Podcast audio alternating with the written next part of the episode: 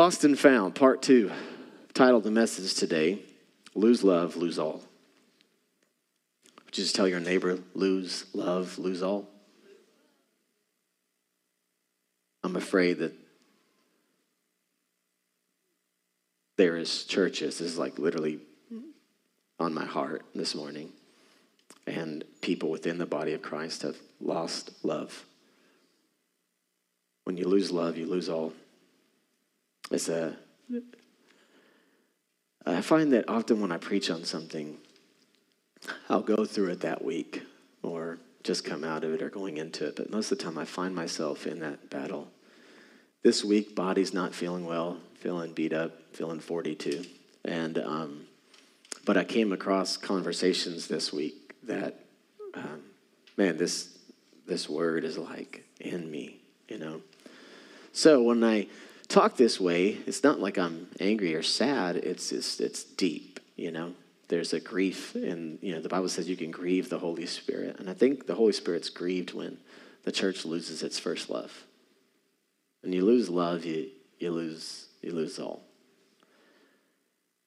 Luke 15 is probably the most famous, um, one of the most famous passages of Scripture. Many of us know it for the prodigal son, even though it really isn't about the son, it's about the father. The father's mentioned more than the son is. But Luke 15 is obviously where this series came from, Lost and Found. I many of you probably heard the story of the prodigal son or reference to sing songs in Luke 15, the sheep and the 99, the lost coin. I'm going to ask you to do something. I'm going to ask you as we start to unpack this story over the next few weeks, I'm going to ask you to not sit back if you've heard it before and say, oh, I've heard that story. I know the story. Instead, I'm going to invite you to lean in and hear what the Holy Spirit wants to say to you uh, through this word. All right, Luke 15, verse 1 through 3. It says, Now the tax collectors and sinners were all gathering around to hear Jesus, but the Pharisees and the teachers of the law muttered, The man welcomes sinners and eats with them. Then Jesus told them this parable. A parable means to come alongside or to cast alongside. A parable is not an elementary lesson. It's not a cute little Bible story that you tell. It's this is a deep theological teaching. You have to remember who he's talking to. A parable isn't just a story, it's a story attached with a spiritual significance or a spiritual meaning. So it's way of Jesus communicating. I'm trying to drive home a deep point that I need you to think about. I'm not going to tell you plainly because I want you to meditate on this and I want it to be sunk into your heart. This is not surface level teaching, Luke 15. It always amazes me when somebody says we need to go deeper as a church and teach deeper, and you can't get much deeper than Luke 15.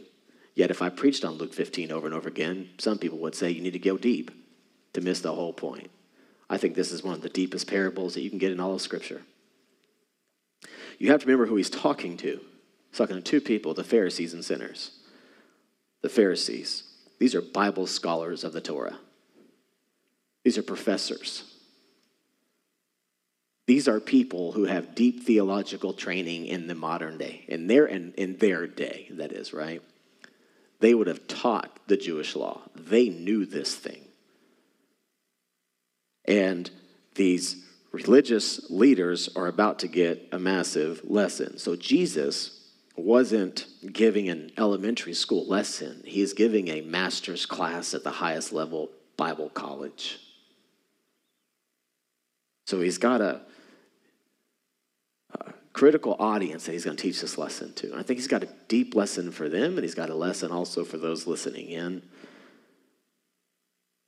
Luke 15 is not a surface level teaching, it's a very, very important lesson. Sinners is the other group of people in this audience. Who are sinners? People that are devoted to sin or not free from sin. Maybe they don't know right?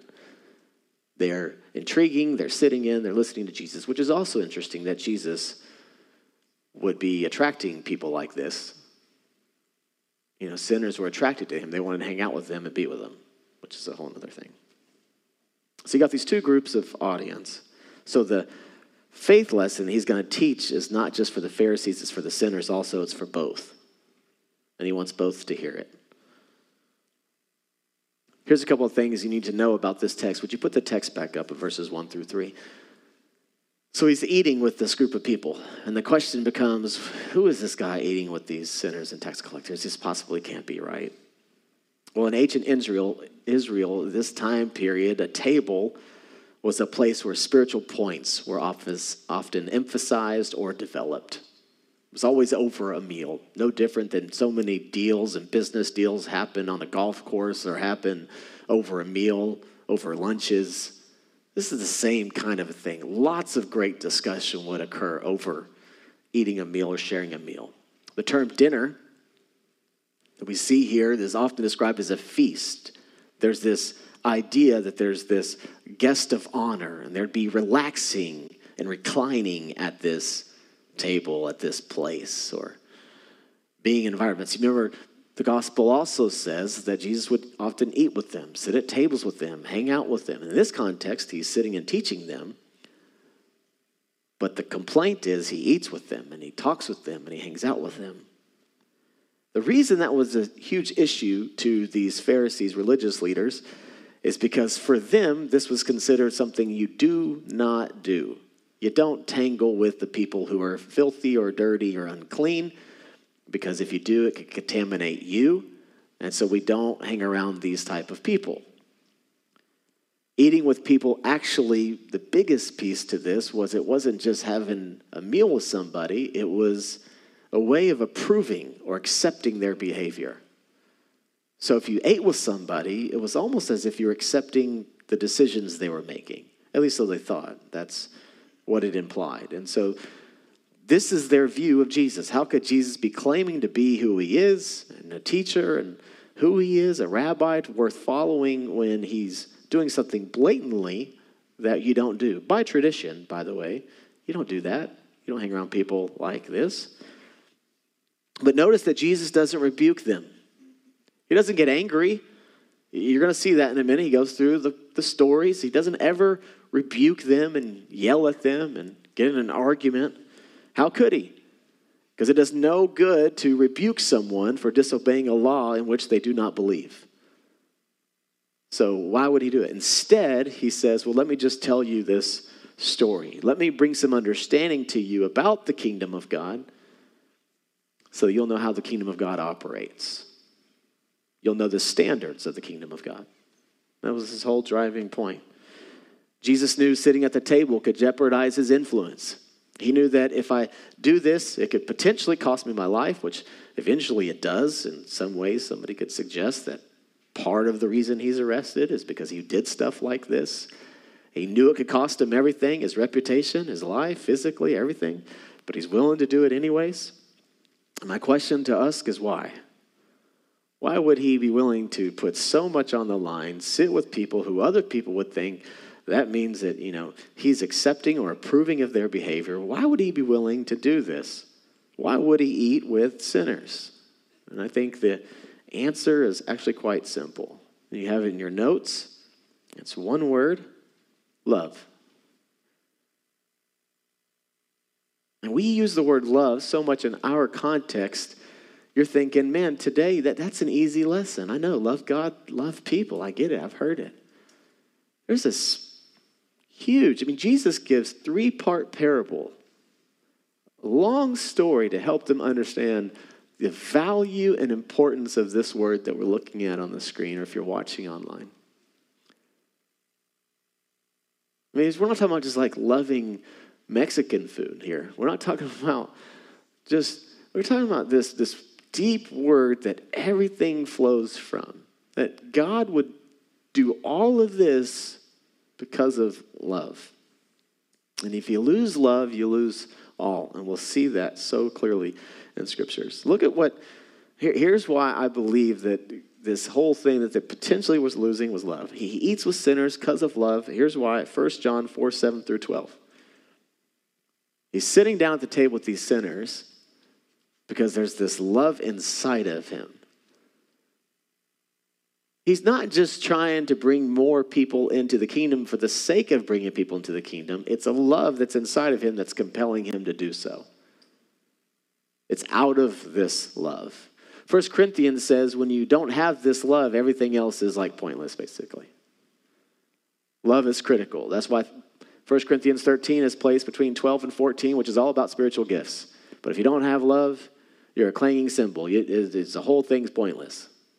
We're going to see that even further today. Look at what John writes 1 John 4 7 through 12. Dear friends, let us love one another, for love comes from God. Everyone who loves has been born of God and knows God. At verse 8. Whoever does not love does not know God, because God is love. This is how God showed his love among us. He sent his one only Son into the world that we might live through him. This is love. Not that we loved God, but that he loved us and he sent his Son as an atoning sacrifice to our sins. Dear friends, since God so loved us, we also ought to love one another. No one has ever seen God, but if we love one another, Gosh, you should highlight that. You should be excited right now about what just got spoken to you. Please hear the word of God, like, see it. No one has ever seen God. But if we love one another, God lives in us, and his love is made complete in us. Obviously, love is pretty important. No one's seen him, but the way that the world gets revelation of him is how? By the way we love one another. Man, what a understanding of why he would sit with sinners to teach these biblical showing up to church every day, serving the church, working at the church, never miss a Sunday, go to every Bible study, read the Bible every day, multiple times a day. They have it on their iPhones, it's their screensaver. They stop and pray several times a day. I mean, these are really good Christians. Right? So they thought. That's what they thought. They literally thought they were good Christians. They were righteous. They were holy. They did everything they were supposed to do. He was wrong. They were right. But Jesus is like, you're missing it. And he teaches them something about this love that his Father has for those who are not freed from sin. Which I could go into a whole nother teaching to tell you that this lesson is not just for the Pharisee, it's for the sinner, but it's just as much for the Pharisee as it is for the sinner. He loves the sinner so much he's willing to give up his life, the text says. He literally has no choice. He literally has no choice but to sit and eat with them. There is no other choice that he has. My opinion, I think the Pharisees and religious leaders had forsaken the greatest command. They'd forsaken the greatest command. What's the greatest command? If you go back and you read the same law they would have read, Leviticus 19, 33 through 34, this is something they should have memorized. I mean, they knew this thing. Look what Leviticus 19 says Do not take advantage of foreigners who live among you in your land. Treat them like native born Israelites Treat the Gentile, the sinner, those that are not Jew, treat them like your own family. Goes on to say, love them as you love yourself. And when you're not doing that, look at the text of Leviticus 19. What does he say to do? And to help you do this, remember that you were once foreigners. Remember, you were once in slavery. Remember how you lived in the land of Egypt and I brought you out. And then he gives them the quote that he's given them so many times I am the Lord your God. And when they would have read that statement, understood that, would, yep, he took us out of slavery for 400 years and brought us into the promised land. We are where we are today. And this is how he's commanded us to live, to love our neighbors as ourself. Which Jesus, of course, we know would repeat in the New Testament. He would command to love God, yes, with all of your heart, soul, and mind. But he says the second one is just like it love your neighbor as yourself. These are the greatest commandments. And if you break the Ten Commandments in half, the top four, then the bottom six, you see a love for God and a love for others. You see a God relationship and an other relationship. Obviously, this is evidently pretty important.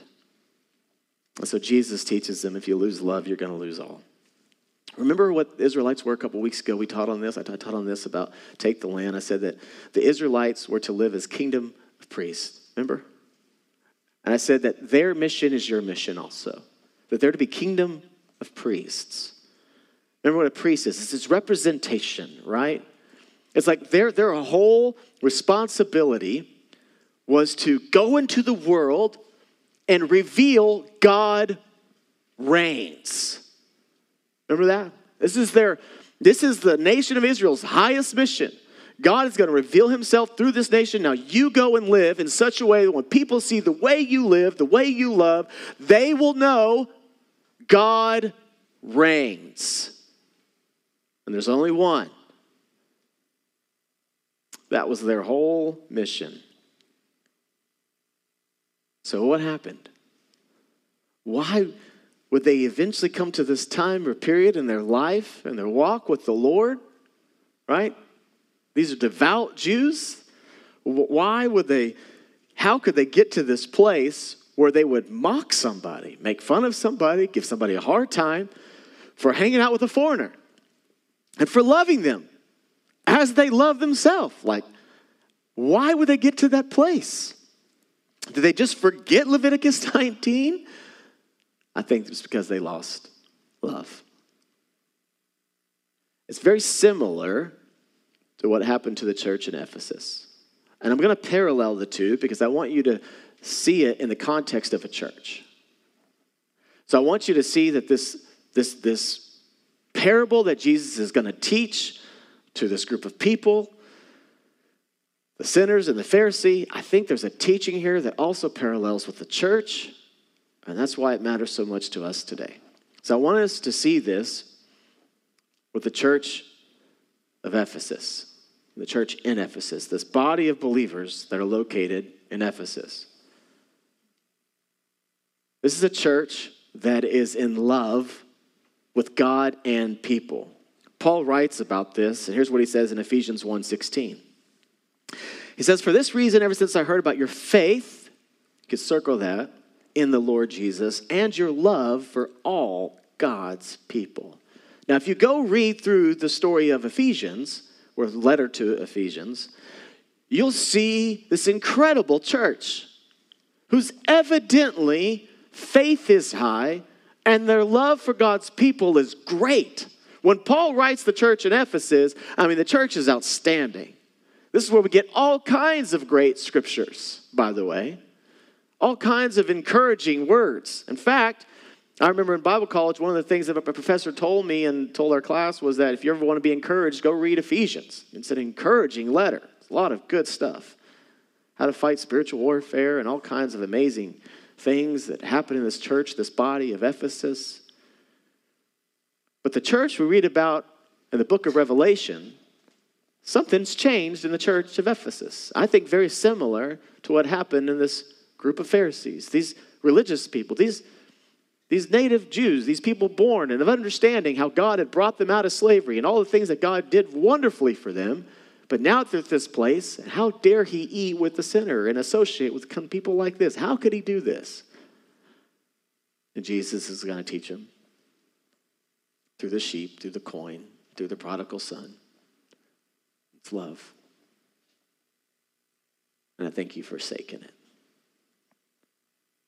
Watch what happens that John would write about in the book of Revelation, chapter 2. He would write this later on about the same church that he bragged about. And then John writes about it. And John loves the church of Ephesus, by the way, too. But he writes clearly what God had placed in his heart to put. He says, to the angel, and by the way, the word angel there is probably more of the Greek terminology of messenger. In our current context, we might say pastor. In our current context, the way to see, when you see that he writes the letters to the seven churches, is to see pastor, probably the better way, the messenger, the one appointed to lead it. So he's talking to the leadership of the church in Ephesus. He says, These are the words of him who holds the seven stars in his right hand and walks among the seven golden lampstands. Here's what God says about the church I know your deeds, your hard work, and perseverance. Now let's pause. I know how you set up and tear down. I know, man, all the things that you've been doing to the church, and we can talk about all kinds of churches. I know what it's like to have to manage a facility, and you have to get in your car and get your kids in the van or whatever kind of car you have. If you're blessed to have a van like me, it's this is a wonderful blessing. You're missing it. Um, but uh, no, you know, you. Um, I mean, I know what it's like. I mean, you, you know, you're exhausted from the night before, and you're just tired, and just rather go to the beach or hang out. And your hard work. I mean, you volunteer, you serve, you all kinds of things. You really worked hard. I know, I know. And you thought about giving up several times, but you didn't. I'm so proud of you for that. You've persevered. I mean, he brags on him. He's like, You've done great. He goes on to say, I know that you cannot tolerate wicked people. In fact, you've tested those who claim to be apostles. So you don't like false teaching. In fact, notice, Pastor, hey, leader, church leader of Ephesus, you've taught truth. And, and you've, you don't tolerate wicked people. I mean, you don't tolerate sin. You don't put up with it. You've dealt with it. Like, great job. This is what he writes. and you found them to be false, and you have persevered again, he says it. Gosh, I'm so proud of your perseverance. And you've endured hardships for my name. So you've done great things for my name. This is what he says. Then he goes on, and you haven't grown weary. Man, awesome. And you would say, gosh, if I stop there, I want to go to the church at Ephesus. That sounds like an awesome, thriving church. They're working hard, they're persevering, they don't give up, they teach truth. Right? They don't put up with wicked stuff. But then you read verse 4 and you're like, I think I'm going to go somewhere else. Verse 4 Yet I hold this against you. You have forsaken the love you had at first. That's huge teaching and implications to the Pharisees and I think to the church in Ephesus. The word forsaken is a Greek word, right? aphiemi. And it means to send away or to leave. Now, do you remember the stories that we're going to pack in Luke 15? The sheep wandered away. There's a, there's a teaching that says he, some sheep will wander away. They don't know the way home. There's a lost coin. It's, it wasn't an option. The, the coin didn't choose to get lost. It didn't jump out of what we believe might be the woman's, you know, head wear for her marriage and just decided to kind of start walking away. The son decides to go away. I want you to see this teaching in this. Is a forsaken. It's a, it's the prodigal son leaves. The sheep and the coin don't. We'll talk about that later in the week. But the prodigal son decides to leave. He chooses to leave, even though he knows where he should be. It's a forsaking. The Ephesian church was a working church, done great things for the Lord. But here's what I want you to write in your notes the church in Ephesus, working for Jesus, eclipsed their love relationship with him. Which is exactly what the Pharisees had done. Their focus became their own righteousness rather than their relationship with their God. The church in Ephesus working for Jesus eclipsed, the work eclipsed the love. I don't think they only left their love for God, though. I think they left their love for people. They've forsaken not just their love for God, but also for their love for people, because I think the two things go together. You can't say you love God and his and not his family, and you can't really love his family if you don't love him first, as we just read in First John. The two go together. Labor is never a substitute for love. Think about your marriage. If you're married, labor can never be a substitute for love. Well, I work for the kids. That's what many people said for years, right? Well, I go out and I work and I labor. Isn't that enough? To which the answer of all of us with children, we would say no. Right? It's not enough. Just laboring doesn't cut it. I don't need to kiss my spouse or encourage my spouse or be kind to my spouse. I worked for you today. Try that out. Well, don't because it won't end well for you. Labor is never a substitute for love. Pharisees, your works are never a substitute for love. Church in Ephesus, your work is never a substitute for love.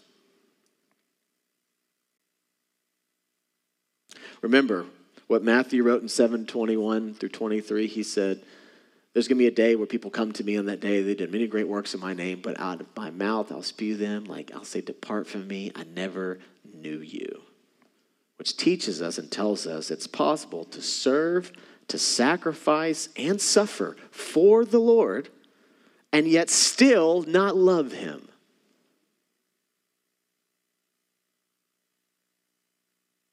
I mean, that right there makes me want to go, okay, I'm done. I, I don't want to say, like, that's,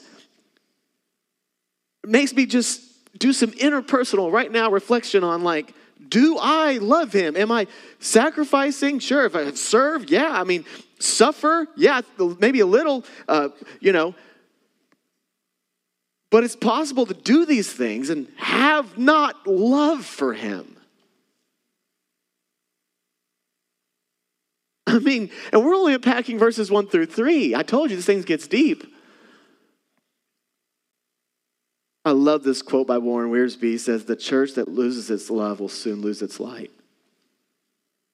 And I love that because there's so much truth in that. At the same time, the same quote wrecks my heart the church that loses its love will soon lose its light.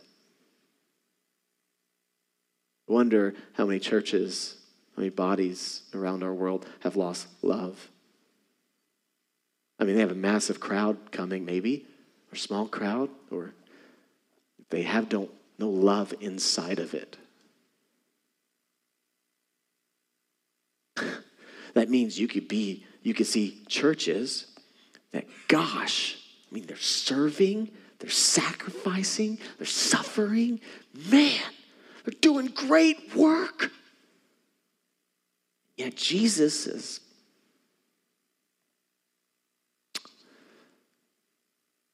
they don't even love me. All of this is done for the wrong reasons. And they've lost their way, they've forsaken it, they've left it. It's to build, it's to grow, it's all kind of reasons. The Pharisees, man, these, these aren't people you would have questioned their devout behavior. I mean, honestly, if you were there, it's easy for us to look back on the Pharisees and be like, oh, you bad Pharisees. I can't believe the Pharisees. But if you were there that day, you'd be like, man, those are Pharisees. They're like, those are really goody tissue people. I mean, they're very, very good people. Like they obey every single thing the Bible says to do. They have a lot of laws and they follow all of them to the T, or so they try. Like, just you understand? Like, these are people who, from the outside looking in, like, these are devout followers of Jesus or God or, you know. And they had it all wrong. If we lose love, we lose all. In ministry, I have found a tension in working for the Lord. There's a tension in ministry while working for the Lord. It becomes so easy to neglect loving Him. Not just in ministry and following Jesus. I found it to become so easy to just follow Jesus and to do the things that followers of Jesus do while also neglecting the whole reason why he got into the relationship in the first place. And some of us who are married understand what maybe at some point in your marriage, or you know somebody who, who's understand that they got married and going through routine, going through motions, doing all the married stuff, all the stuff that married people do, and yet there's not love between the two. Doesn't that happen? I mean, we, we see this happen, right? They're, they're, they're, they're, they're sleeping in the same bed. They go on vacation. They manage the house. And they haven't given up. But like love somewhere is absent. And I'm not talking about an emotion, by the way, but there's something that just doesn't seem to be right there. This isn't just an emotion, by the way, that God is saying, oh, they used to be on fire and now they're not anymore. you know? No, I don't think it's about an emotion. It's much more than an emotion. Emotions go up and down, yeah, yeah. Love remains, right? It's unconditional. So if we lose love, like the Pharisees maybe, or the church in Ephesus, what do we do? Like, how does that get restored? The good news is there's a way to get restored. And John writes it in the next verse, in verse 5 of Revelation chapter 2. I'll invite the band forward, if you would come. Verse 5 says, Consider how far you have fallen. Repent and do the things you did at first. There's so much in there. Four ways to restore your love for God and others. And I'll tell you why this message is so gripping my heart as I give you these four things. Number one, he says to remember consider, right? You could take that into remember if you want to, how far you've fallen. Remember, meditate on his love for you. Okay, so let me pause there and help you understand and apply this. So you go, okay, what do I do with this stuff now? Because this is like, man, if you don't do it, like James said, then you've missed the whole point of today. So, um, so remembering this piece here, it says, if you want to restore your love for God and others, remember, meditate on His love for you. Here, here's the lesson. Here's what God has burdened me with for our church and our body here. There's a there's a hundred percent truth to this. You should be madly in love with telling other people about the gospel. And if you're not, I'm asking you to consider your ways. We should be madly in love. We should wake up every day, I believe this, as a follower of Jesus, not as a pastor, as a follower of Jesus, and go, God, please give me a chance to share your gospel. Who can I share you with? Who can I encourage? Who can I lift up? Who can I spur on in the body of Christ? And who can I reach that's not a part of it? It's often said in church world that they want invite culture. I do not want you to ever be a church of invite culture. We just need to be a loving culture. And if you love, you'll bring people to Jesus, not to Brave Church.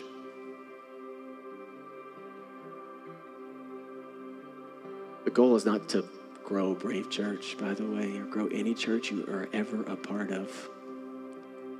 Your goal is only one thing to make God known to the world around you, to expand his kingdom. It's not to build a brand or to build my name, it's to build his name. He will get the glory. I will not. That I assure you. And when Jesus returns, no church name banner will be lifted high. There will only be one name that you praise and glorify. We must fall in love with Jesus all over again. I'm inviting you to do that. If you've lost the love, would you just take a moment and remember what he did for you? And I'm not just talking about going to a cross. I'm not just talking about being resurrected from the dead. I'm talking about what he did for you personally. Do you remember when he came to you? You did not find him, he found you. Do you remember when he found you? Do you remember how he found you? Just remember for a moment what he's done for you and begin to experience that love. The Pharisees had lost it. Do you remember what I did when I brought you out of Egypt? Leviticus 19, this is a law I'm putting into place. And in the law I'm giving you, is what he says to the Pharisees go back. Think about when I took you from slavery and out of where you were, and now you, look where you are today. Remember. And as you begin to remember what God has done for you, I think it leads you to repentance, number two. Repentance is a change. It's to make a change. Change the way you think, to change the way you behave. You can change it a number of ways, but ultimately it's to change. Shift something around. I'm making a change. I'm going to do something different. To the Pharisees, you know what he's really wanting them to change? Start sitting down with sinners. Tell them about what I did for you. That was the call from the very beginning to be a kingdom of priests. And then, if you've lost this love for the Lord and others, like, man, you show up to church and you check the box and you've persevered in your faith, would you just consider this one just remembering and repenting if you need to, and then repeat the first things you did? Do you remember, and I felt so moved by the Holy Spirit, that do you remember what you did when you first gave your life to the Lord? I mean, for some of you, do you remember when God really showed up? And for some of you, for some, maybe not every one of you, but for some of you, you literally danced. Do you remember that? Like, do you remember? I remember as a kid when I gave my life to the Lord, like, it really came impact. I'd go to my room and I would just jump and dance and, like, just have this massive party by myself with maybe angels in the room. I don't know. I didn't see any. I'm just saying to you that I just, the, the presence of God, and it was me, and, and it just was dancing. And it was like, and then you get become to like an adult, and then you're like, oh, what would they say about me, though? I don't know. It seems kind of weird. I mean, I'll do it if U2 comes to concert, but you know, this is church. We don't sing in church, we don't dance in church. And I'm not saying just dancing is like what I'm after here. But what I am saying, if you used to dance, why aren't you dancing? Because the enemy has come in and taken the love out. Let me tell you something. When you fall in love, I don't know about you, but I remember my wife came down the aisle and she's coming down and I'm trying to just, you know, remember all the things to say and hold it all together. She gets down front and I look right at her with her mom and dad in front of me. I'm like, you are so hot. And I had one thing on my mind. I mean, I was in love, like, you know, you know I'm talking about, like that honeymoon phase, you know? It's like, I'm so ready for you. I have been waiting. Let's go. Like, why are we, hurry this up, Andrew? That was the guy doing. Do you feel the passion inside of me? I want to go home now. Um, let's wrap this up. No. Do you remember? Because see, some of you, you get married and you're like, man, let's let's go. Do you remember? Like, there's that passion, and you hold on to it. You're like, gosh, I think somewhere along the way, followers of Jesus can lose that love. I, I don't want to use the word fire, it's love. It's always out of love. And when you take a moment and remember what He's done for you, and then you start to make changes in your life, you repent, and then you begin to repeat the things you did the worship and the word. Those two things will always go together. You start to fall in love with Jesus, His Word and His worship will always come. You just immerse yourself in worship, immerse yourself in His Word, and watch the love of God fill your tank. If your tank is empty, worship and Word. It will fill your tank with love. If you want to see a church that lives and glorifies God, get a church that's in His Word and loves to worship. That's why it blows my mind when a church, any church, shows up late. I've come to worship today. I've come to hear His Word today. It's going to fill my tank today. I mean, it's it's filling. It's His worship and through Word. And the last one is reveal. And this is so important. Don't miss this. This is the whole teaching. This is the lesson. This is so important. It's what he did. He sat with the sinner to reveal who he was to the broken world around him. And he saw wounds and people beat up and pain and all the things, and he just had to sit with them. If the love of God has somehow been lost in your life, you've forsaken this love, I challenge you Go tell someone what Jesus has done in your life today who does not know him. Watch the light go off in their mind, watch their heart, be transformed, and tell me it doesn't make you want to be like, yes. You need to not leave it to pastors to do your job. Go share the gospel. Go share the gospel with somebody. Tell somebody about what God has done in your life. And you will see the love of God overcome you. And God can use you to do it. Tell somebody. Don't just invite them, tell them. And when you reveal His love to somebody else, his love begins to pour out. I was sitting with somebody this week telling them the gospel of Jesus Christ, and I'll tell you, there's no other place I'd rather be. I got to have a moment of conversation with somebody for a few hours, just reminding them of the gospel, and all I wanted to do was sing and dance in the moment. It's like, this is my life. It's what Paul said in Acts 20 24. I consider my life of no value unless using it to tell others about the good news of Jesus Christ. My life is worth nothing to me. Take it all away from me. I don't care about any dollar I gain, any house I have, car that I drive. It really doesn't matter. I consider my life worth nothing unless I use it for telling others about Christ. That's why we gather to celebrate his love. If you lose love, you'll lose all. And I don't want you to lose all.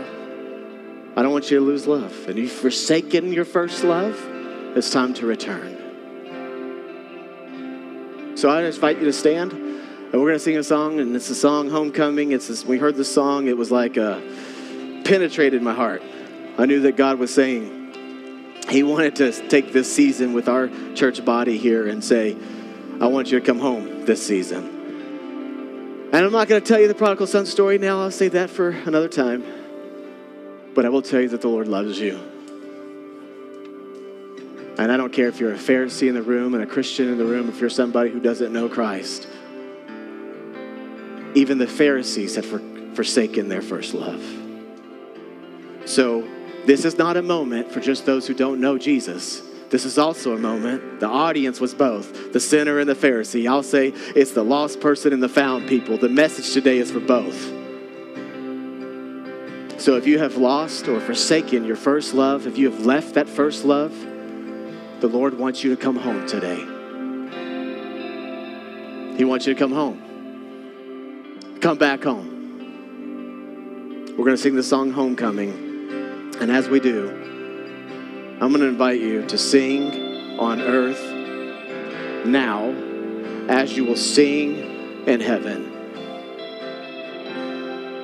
I'm going to ask you to be free. Like, seriously, let go of all the worry and just be free. Well, they don't do that in the church. I've never seen anybody dance in this church, so we don't do that, right? You are having the conversation with the wrong individual. I'm asking you, I'm giving you permission, 100%, to worship God on earth as you will in heaven. I'm telling you, if you think heaven is going to be like this, it's pretty good. that's not what heaven's like. Why do we wait to worship the King in heaven when you can worship Him now? His presence is there and His presence is here. Well, I'll save it. I'll save it. I'll save it. I'll save it. I'm saving up. The Lord would say, Dance in my presence today. Rejoice with me today. Today's the day to rejoice, not tomorrow. Isn't that what Scripture says? Rejoice. This is the day, right? Don't make me sing the song, Rejoice today. You remember this song? Can we sing at church? Let's let's return to love.